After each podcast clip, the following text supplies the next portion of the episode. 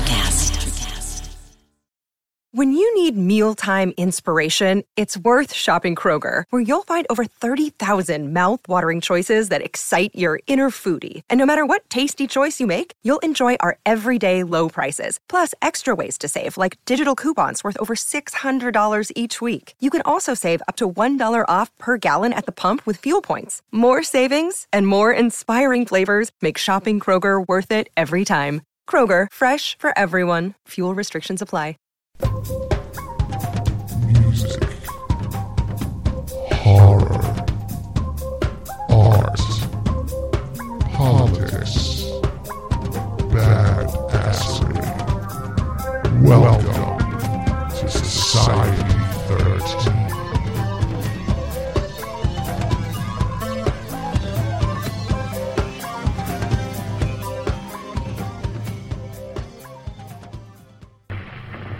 KOKW calling.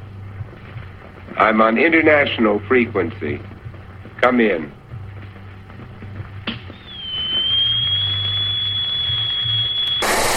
Knuckle up again. Make me want to You know, what is this? What does this represent? Because this isn't just about soda. Hello, Beans. This is Dave. And... Hello! Don't judge me! Don't judge me! Don't judge me! It's going to be called Kettle Whistle.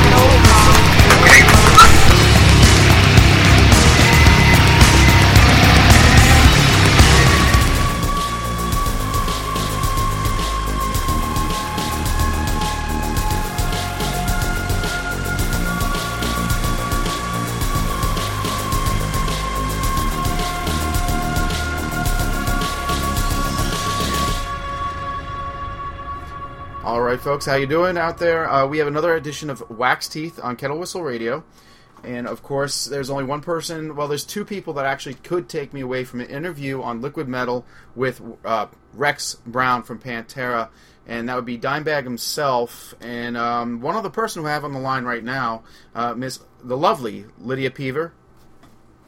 Hi there. She's back again, and I really appreciate you coming back again and reintroducing me to this movie, but this is a classic movie. Sometimes we cover a classic movie, and this was your pick.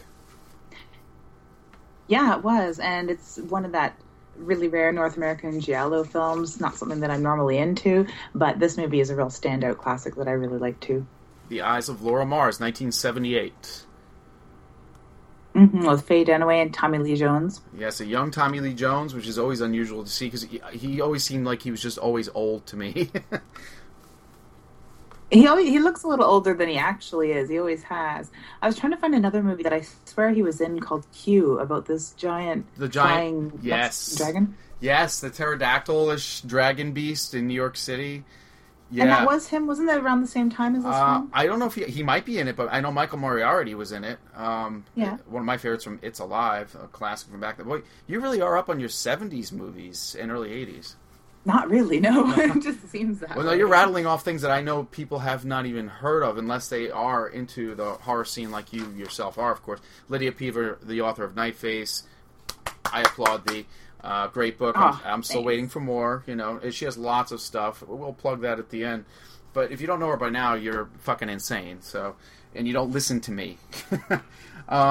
Anyway, back to Laura Mars. Okay, The Eyes of Laura Mars. It's a slasher flick, and it's by Irvin Kershner, whose other claim to fame would be Empire Strikes Back later on. That's why I wish Mr. Arvin Clay could be here with us tonight. Big Star Wars fan. He's tattooed up Star Wars, believe it or not. But, yeah, Irvin Kershner, and a screenplay by John Carpenter. Yeah, pre-Halloween John Carpenter, his first film. Right. And we see things from the killer's point of view, and also at times, you could see that mask again, because you see through, the eyes of Laura Mars. I hate to say that, but she sees what the killer sees. And it is a murder mystery, so we don't want to give any spoilers. But, now, what attracted you to this movie, as if I didn't know, Lydia? It was the photography, and that's another reason I wish Arvin were here. I didn't know about the Star Wars fandom thing. But does that knock us back a few points? Are you a Star Wars hater? Oh no, I'm not. I'm a Star Wars fan. If you want to play Star Wars versus Star Trek, I'm a Star Wars girl for sure. Awesome. For sure. Okay, go on. But, I'm sorry. Yeah, no, it's the photography. I really wanted his take on. They show a lot about what the lifestyle of this like cocaine and charge cards kind of New York 70s editorial fashion photographer life is like, and it's just not really an attainable position anymore. And back then maybe it was, I don't know. And it seemed to be. It seemed everyone was some sort of high-powered fashion photographer, but it's just not the same anymore, and it's not as much of a rock star gig. I wanted Arvin's opinion on that, too, and I can't wait to hear what he says. Yeah, well, yeah, I promise that we will get him to feed into this one. We'll do a part 2 session on this movie. This movie's worth it. And, yeah, again, this was a good movie. This one everybody needs to go back and look at, and Arvin will have stuff to say. And it goes back to, you were saying, it harkens back to the New York City I remember growing up as a child, the one that my parents never wanted to take me to because it was gritty, it was dirty, crime everywhere. It wasn't just like, you didn't have to go looking for it now, it would find you. But I was totally attracted to the fact that it was that, and that's why I found all my heavy metal out there. I would make sure I went out there when I became a teen to see all the great bands in the dirty little clubs I wasn't supposed to go to. But it was movies like this, and this was filmed during the height of disco, drugs, and punk rock was in the catacombs of even Long Island and New York City itself, of course. You got CBGBs happening at the same time as Studio 54. It's a dirty time in human history, really. Dirty but awesome, and just like it's bedazzled. It's bedazzling with its grime. Yeah. Yes. It was the grunge of slashers. Oh, gosh, totally. No, I don't know. But we were talking earlier about the fashion and how bad it was. Yeah, that for high fashion, it was pretty low. I mean, looking at some editorial in Vogue around that time, I used to flip through a lot of Vogue. My one of my aunts was a Vogue fan, and she'd get a North American Vogue and European Vogue. And, of course, everyone enjoyed European Vogue for a reason. North American Vogue had this ugly fashion like that, as far as I could tell with my little tiny young eyes. But yeah, it was. Yeah. Girls were not all that good looking. They're hideous ideas of what high fashion was. Yeah. No, not at all. The hair was terrible. Oh, the hair. The makeup wasn't even editorial. Right. Everybody's hair was bad back then. I was around for that and I saw it. I mean, my parents would have parties and it was like the dudes would have everybody had an afro. It didn't matter. There was dude fros and there was just girls with giant hair, giant makeup and giant clothes that just didn't fit. It was just insane. Just how the makeup wasn't even quite as big as it had to be, even though, like you're saying, in real life, seeing people around that era, the makeup was huge and the hair was huge. They just didn't pull it off, but that wasn't even the focus, really. I think if they would have, it might have taken the focus away from the story. Maybe that's why they didn't play it up like they should have. Right. Again, Irvin Kershner, who did Empire Strikes Back not too soon after this, he got the ebb and flow of a film. It was pretty scattered. It was a murder mystery. He took all these abstract ideas and in a microcosm of the fashion world and brought it all together. And, the cuts were awesome. Everything flowed really well. And he did that, again, I'm going to compare it to Star Wars. Empire Strikes Back, how do you come back from Star Wars and make a sequel that isn't yours? Well, he proved it earlier, and that's why they hired him for Empire Strikes Back. He did it with this murder mystery movie slasher, and he did such a good job. Yeah, the storytelling is really bang on, and the flow is really excellent. The framing, I don't know how much of a hand he would have in that, but aside from DP, but the framing is beautiful, and you help push the story along just by having people float around in the background, which he seems to do a lot in both films. Yeah, you gotta love the background dancing, the little dance intervals there. What would you call them? The dance montages. Yeah, this was like the introduction to using real music in a soundtrack, though. At that time, KC and the Sunshine Band and frickin' Babs. We had frickin' Babs singing the opening song, Prisoner. Oh, I almost didn't want to even talk about that. I know. I'm not a fan. No. But that's a big name. I know name. That... It's about like who you like, and that has a lot to say in films today. I mean, you look at Quentin Tarantino; he puts music in of bands that he personally personally likes, usually. Right. And a lot of directors do the same thing. But what is that? Right. I'm sorry. It just so does not fit. But it's sort of, you know, some of the music at the ends of things like Sleepaway Camp and Friday the 13th. Yes. Those songs don't fit either. Nothing fits. Yeah, I know. It's different when it's at the end, though. When it's right at the beginning, you're just like, whoa, I don't know about this. Right? I honestly do hate when a soundtrack doesn't fit. But they found it. I mean, it did fit. The disco fit with the scenes they were shooting with these, you know, insane people in horrible clothes dancing. And she is a photographer. I mean, she's of course this stuff still goes on. That made sense. Babs singing. I don't know. I totally love playing music when I shoot. Like, the last few band shoots, we weren't listening to music much sometimes, but usually not, which is the opposite of what I normally do. And I wanted to ask, that's another thing, I'm going to pick Arvin's brain. Does he shoot with music in the background? I think he does. He's Arvin Clay. He's like really big in industrial music, which really works with that. I mean, it's that music just flows and has beats. So it is like writing and like shooting a picture. Absolutely, I think industrial music is the best music for that. I mean, you could do punk rock in a chase scene. That's awesome. But if you have people just moving from frame to frame, I think industrial music moves from frame to frame. So Arvin, yeah, that's what he uses. That's my guess.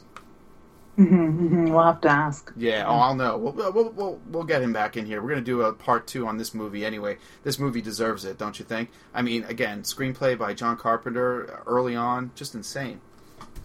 Yeah, I feel that too many people, like you said, have missed this. And even then mentioning it to people that we were going to cover this, when they'd ask what movie we're talking about again, when I'd say Eyes of Laura Mars, they were like, oh my God, that was so amazing. I haven't seen it in so long. And now there's some people out there rewatching it just by virtue of us talking about it. And there you go. Good. That's what it's all about. I mean, you got people, you have a horror icon in here. A lot of people may disagree with me, but Brad Dourif, who has 150 something, whether it's video games, horror movies, mainstream movies and cartoon characters and the voice of Chucky under his belt. I mean, he is a horror icon. I was mentioning earlier Spontaneous Combustion. That's a movie that all horror folks should go back and revisit. That's a lot of fun. I think it's early 80s, I believe. But Brad Dourif, who plays Tommy, another photographer, a creepier one, in The Eyes of Laura Mars, of course. Well, he's her driver, right? Right. But wasn't he... I thought he was also a photographer. Oh, was he just the driver? He was just the driver and her helper, like assistant person. Oh, okay. Yeah, well, you got me on that one. I thought he was also like a creepy... Oh, yeah, you're right. He was just the driver because the other guy... you're right. Phelps, her manager, played by... We're talking about Renee Auberjonois, who also has like over 200 films or shows under his belt, played Donald Phelps. I remember him yelling at him that you're just the driver. So, yeah, you're absolutely right. That guy's kind of weird in his own sense. We were talking about how he showed up in King Kong when I was a little kid. He has a small part. Did you reckon anything else? Not at all. And when you were saying King Kong, I was still racking my brain. I can't place him, but it just, maybe he didn't speak to me when I was younger and watched it. And it's been a long time since I watched King Kong. But Brad Dourif, I definitely recognized. Yeah. And recognized him from a lot of little things. Right. And of course now, Lord of the Rings. He plays Wormtongue. I thought again we're fading. Yeah. Yeah, you're fading a bit. You want to do a redial? Am I back? You're back, all right. Are you good? You want to do a redial? Well, I could just repeat what I want to say, like what I said about. I don't know. Maybe you just cut that out. I don't know. Okay. People like to hear you talk, so it doesn't matter. Go for it. Well, if we're gonna talk about characters, I want to talk about Gomez Adams. There you go. Raul Julia. That's the first. Other character that I recognized right off. Creepy as all hell. Oh, isn't he? And he's crass. Yes, he is. I know when we do these films, we talk about the attitudes that men and women have towards each other, and some of the things that she says to him are just like, make you cock an eyebrow now. Yeah. But when they're arguing and she says something about... he's been screwing one of her friends behind her back. He disappeared for a while as her ex-husband. And he says that she was the best meal ticket I ever had. And she's like, no, I was the best meal ticket. Right. She knows that she was a meal ticket. She's what a thing to argue about. That was a freaking awesome moment on the couch. I knew you could bring that one up. That's awesome. Yeah, I thought that was so hysterical. Any girl nowadays would just be like, lady, whoa. Right. You're more than that. And now we live in a day where it's like, you know, guys have trophy wives, and it's the girl that is like kind of latching on. Here we are in the 70s, and here's this dude, and he's like, yeah, I just want that trophy to pay my way. Pretty much, yeah. I just want to like sit around, get drunk, watch you make money. Right. We have freaking reality shows now that portray women doing this. And you know, the guys are, what's this freaking K-Fed and all that? I hate all that bullshit. But anyway, enough of all that. We should actually, you know what's funny? We tend to miss when we do Wax Teeth. We don't tell people what the movie is about. Oh, yeah, like a synopsis, little summary. Like, yeah. You want to do the honors or I got it? Yeah, go ahead. All right. Well, it's a slasher, mystery, 70s, gritty New York, and our lead character Faye Dunaway, who is absolutely beautiful in this and incredibly sexy in her own way without trying, I must say, has visions of murders taking place, and she sees it take place. It's people she knows, and she is the she could be the perpetrator, and all eyes are on her, and she gets to see the murders take place. And we'll leave it at that. I don't want to spoil too much. Mm-hmm. Well, hence the title, Eyes of Laura Mars. Exactly. It doesn't give much away, but yeah, that's basically the summary. Yeah, good stuff, man. And I don't like mysteries. This was to me an early slasher, you know, like Dress to Kill, Brian De Palma. Sorry, my Long Island accent came out just then. It happens. Did it ever? Yeah, sometimes. But yeah, around the same time period, you know, that, a lot of good slashers came out. They didn't need the blood for it to be horrendous, really. I mean, we're talking like ice pick to the eye situation. Yeah, which is gory, and the visuals are gory. What they show is all stills, though. Most of the gore it's not like action gore. It's picturesque stills of gore. Which, again, you being a photographer, that had to entice you.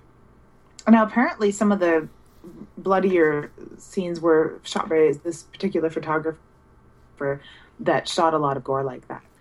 The name eludes me. I used to know it, but maybe Arvin would have a take on that. I know he's done some gore photos too. Himself. Oh, absolutely. Yeah, he likes his gore. Oh, again, we're going to get him in on this conversation. This will be part two of The Eyes of Laura Mars. There's no doubt in my mind.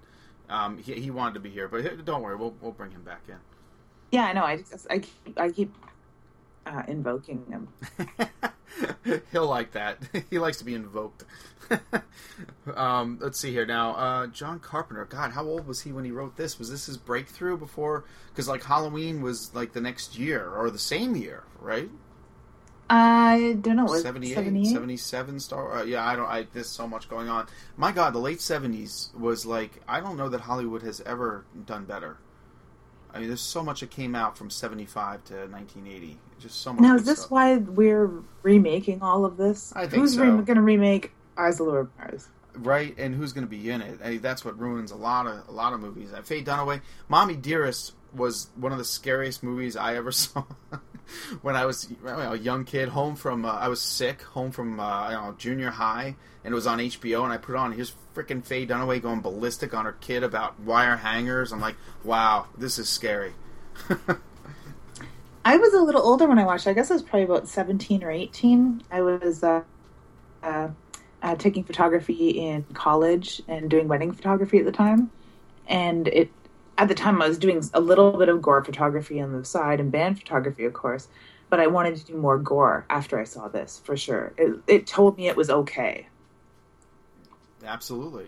And it was. I mean, it would just only... Then people would get carried away. For some reason, this movie still has, like... Well, there's a class to it. It's a class... Well, classic slasher, but there's a certain class to the characters. There's plenty of smut going on there, as much as they could get away with back then, with an R rating. No, and there's a lot of tuxedos, bow ties, and vicuna jackets. Like, it is classy. Classy people. Disco soundtrack. Well, yeah, that's classy. Well, sort of. That's a faded class. That's something. Where I come from, it was just as dirty as the punk. The punk was more real at the time, and the disco was more drug and sex infused at the time. So there, I did a whole show on that actually. It's it was an interesting time, I will just say. I was very young, but I saw a lot of weird shit. Oh, I can imagine. And weird shit that shaped you, I'm sure. Yeah, and now that's why I like heavy metal. Because it's so much cleaner. So much. So much. Oh, yeah, I can't wait for that new Morbid Angel that's coming out soon. Anyway, straight from the point, what else is going on in this movie that we're missing? I think we're missing Arvin Clay, but other than that, there's like so much. The flow of the movie, it ends real abrupt. I laughed when you sent me that email, and you're like, great movie, but God, it ends so abruptly, you know. And I was just like, yeah, it does. And that was a time where movies just ended. They didn't end time after time. Killer gets back up and kills again. No, just ended. Credits. How'd you feel about that? Yeah, I like that, and I do like when endings that just move. Yeah. Movies that just end abruptly. I like ambiguous endings too. So if it would have hung where Tommy Lee Jones gets super intense for a moment, like ridiculously intense, more intense than I've seen him in the past couple decades. Tommy Lee Jones. If it could have ended there with all the unanswered questions. A young Tommy Lee Jones as Detective Neville. He was an intense detective. That's all I'm going to say. I loved watching his intensity grow as the movie went. That's what makes him so great now. Yeah. You know, it doesn't matter if it's Men in Black. He's fun to watch. He is. It's his face and his eyes. Whether he's being scary, quiet, loud, not scary, zen, he's got these eyes that tell everything that's going on behind the words he's saying. Yes. And you mentioned earlier he was in possibly Q, that movie about the pterodactyl dragoness dinosaur that lived in New York. Do you think it was him in that? I do think it was him, but I can't remember, and I can't find a thing about it. I know, right? I know Michael Moriarty was in it, and he's one of my favorites, going back to the original It's Alive. But Michael Moriarty. Well, have you ever watched the original It's Alive? I don't know that I've talked to you about it. People that listen to me are probably sick of hearing me talk about it. But the original one from 1977. I don't know. That's one you need to revisit. Try it. But we definitely have some other ones lined up here, but we're going to continue this. This conversation needs to go on as far as I'm concerned, because this is such a great movie. Yeah, I can't keep lighting candles to invoke Arvin. He's not showing up. No. I didn't even have a missed call. He's having a rough time right now. That's understandable. But, all right, so what other points have we missed here? It seems like, let's see. We were talking about Brad Dourif, John Carpenter. My gosh, there's just so much going on in this movie. But I just like that you see through the eyes of the killer. And that was a 70s thing. You go to Halloween, you go to Jaws, and you see, you're seeing through the eyes of the... It's so much more scary for some reason. Why is that? It really is. I don't know where they picked that technique up from either. Maybe it's a technique used more in the Italian horror. Maybe. Which they were invoking, to use the word too many times. You're allowed to. We've had a lot of Skype issues tonight, folks, and Skype, is not our friend a lot of times. So we've been going at this for a while, but, hey. Now, with Eyes of Laura Mars, the one thing I do want to mention that I wish they would have done is I found they really only ramped up the psychological angle of this film, which is the most gripping part for me and the most interesting part and the truly scary part. They really, it's only injected at the end, and it's injected like 20 cc's to the heart, and then they don't really get into it anymore. You're absolutely right. John Neville as a character, yeah, he could have been so much more fascinating. I almost want like a story on just him, but yes, even a backstory would be good. But a lot of them, like Dress to Kill, was like that too. Like that was supposed to be the big impact was, wow, this there's this person that is not the person he's supposed to be or she's supposed to be, and that's the big the big sell. That's all there is. Friday the 13th, it was Jason, and no, it's not Jason, it's his mom, they always go for this psychological thing. That was big then. Now, since we're all crazy, that's not new anymore. It's true. Maybe that's exactly it. Unfortunately, yeah. It was scary and unknown then. Yeah. and now it's mainstream. We're all zombies. We're all zombies. I have to ask you, did you catch World War Z? Not yet, no. Nah, me either. Okay. I don't feel bad then. All right. I still have to see Insidious, the first one. I like that one. I like that one. The same director, what's his name, did Conjuring. Okay, yeah. Lots of fun. That's a good movie. That actually has the old jump and old scares, using new tactics to scare an old audience. I thought I saw it all. Still jump at certain points. It's good. It's good. Yeah, that's what I've heard. Haven't seen it. I've been watching old movies, right? No. You?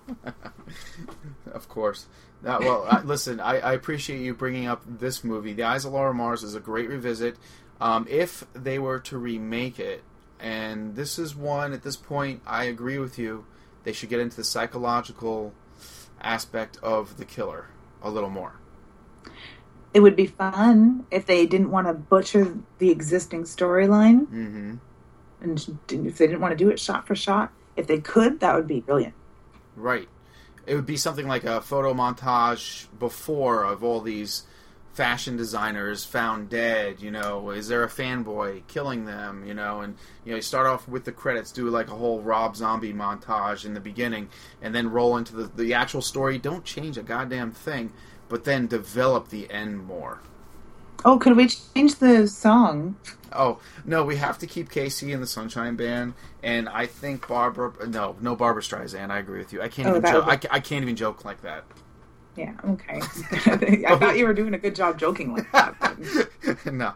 But who would you pick? Now, would you go with something modern, or would we go back? Would it be a period piece? That's a tough question. New York, disgusting, gritty New York, or... I mean, may have to stick with the bad New York style back then. And I don't know. Then you have to go with disco and throw some punk in there, too. Yeah, you'd have to, just to be a little more accurate and timely. Right. Maybe the killer has a punk origin and he hates all his disco shit. Well, it really depends on who's scoring it and what bands they like right now and what is doing. Maybe something by MGMT would fit. Oh, I like that. Yeah. I like that.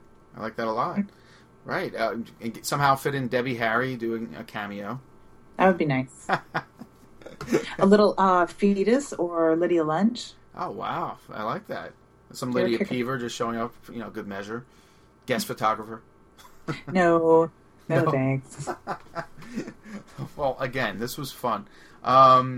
We should go out with a song. I know that you're setting me up with a punk rock band for our next show. 3 punk rock bands. Oh, damn. All right, so I think you should introduce a band and a song, and we're going to play one right now. You no? Play one on this episode? Yeah, why not? Okay. Well, you want me to go out with some disco? I could do that. A disco sounds good to me. I could go out with a disco song right now if you want. Why not some KC and the Sunshine Band? I'm not licensed for that, but goddamn, I'd love to do that right now. Well, what are you going to throw on? Oh, I don't know. We'll save your bands for the next show. I'll figure this one out. I'll put something creepy on. But again, Lydia Peever, thanks again for this edition of Wax Teeth. Well, next time around, obviously Arvin will be back at your request. How do you feel about Dementia 13, Francis Ford Coppola's first flick? I feel really good about Dementia 13. Okay. Well, I own it, so that'll be easy for me and Arvin to screen. You're going to get a copy of that? Yeah. I know I can hunt one down at Invisible Cinema here on Bank Street. They have scores of great old films. Okay. Very cool. Well, this is what we'll do. This time around, people will know what movie we're going to watch. We're going to watch Dementia 13, and let's see if people want to feed in. And if you have anybody that wants to join you, send us emails, quotes, whatever, and we'll quote them on it. I want to see what they think, because I don't know anyone that has seen that movie. I really don't. Dementia 13, ages ago, the same place that I watched all these old films that I do watch, right. Allison's Video Express in North Bay. Okay. He didn't have it, and I had him order it in, so nice. I've seen it. Okay, well, I knew you did. But yeah, people don't normally... You see, that's the aspect... What I'm trying to get here with Wax Teeth You don't have to agree with us. And you could obviously go watch these movies on your own. But you're getting the point of view of Lydia Peever, who is an incredible horror author. And you know, she's younger than me. I've got generations above her, like four generations. Not by much. Oh, four. You know, I'm an old man, and I was around for the '70s when all this shit was new. I still love Creature from the Black Lagoon. You know, there's a reason that we talk about these things. Maybe we can sway your point of view. Maybe we piss you off. Maybe you have something to say, something to give to us. Well, this time around, do it. You know, email one or the two of us, and if you want to, I don't know. I'll take sound bites. I don't care. I don't know if you're afraid of people yelling at you or whatever. I'm not. Yeah, if you want to do a Vine video, do it. You know, you can get a hold of us on Facebook. You can get a hold of us on Twitter. Yes. Fairly Dark for David and Not Typical Lydia for me. Would love it. We'd love it. Love the feedback. And hope you enjoyed this. And again, Eyes of Laura Mars, screenplay John Carpenter, Irvin Kershner, great director, Faye Dunaway, hot as all hell, just being sexy and just being herself. What else do you have? What do you have in closing? You get to see Gomez Adams be violently sexy. And there you have it. Good night, folks.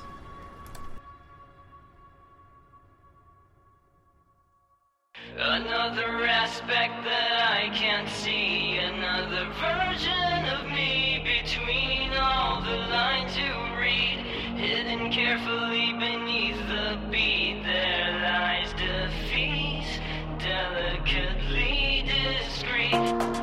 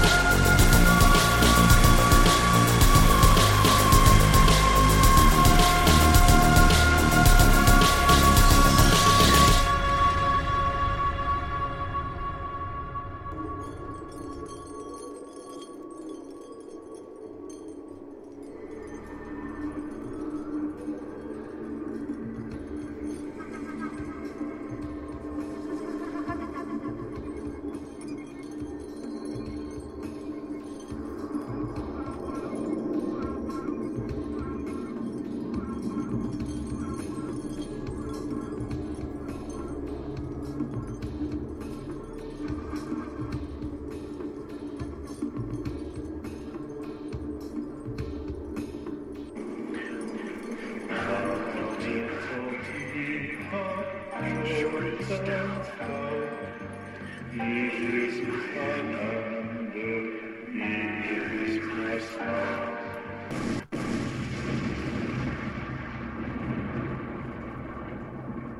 have some loose jello, okay? Okay, well, that settles that. Introducing the Deep Leadership Podcast. Leadership is a people business. That's the philosophy of your podcast host, John Rennie. As a former submarine officer who spent 22 years leading businesses in corporate America before starting his own manufacturing business, he knows that leadership matters.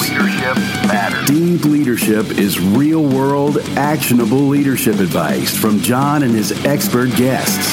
Become a leader worth following. Subscribe today. Electric acid.